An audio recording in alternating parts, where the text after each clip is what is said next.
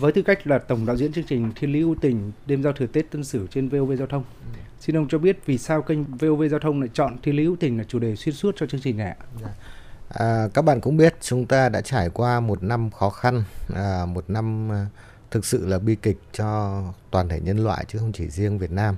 À, tuy nhiên không vì thế mà con người chúng ta đánh mất đi nhân tính của mình, đánh mất đi những cái giá trị tốt đẹp mà mà đã được xây dựng à, qua rất nhiều thế hệ. À, chính vì thế mà à, chương trình của VV Giao thông nhìn lại một năm âm lịch vừa rồi à, chúng tôi à, lấy một cái tên là thiên lý hữu tình à, trên cái con đường mà chúng ta vẫn đang đi thì vẫn còn đó tình người vẫn còn đó những điều tử tế và tốt đẹp. Theo ông thì công chúng có thể mong đợi có thể tìm thấy điều gì thú vị từ chương trình này À, tất nhiên với cái tên thiên lý hữu tình thì chúng ta đã biết rồi. Đó là những cái câu chuyện tốt đẹp trên đường đời của chúng ta.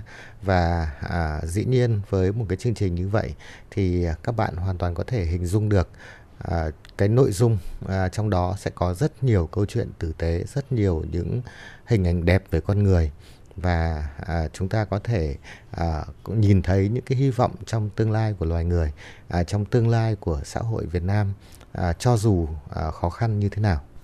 Dạ vâng, xin cảm ơn ông.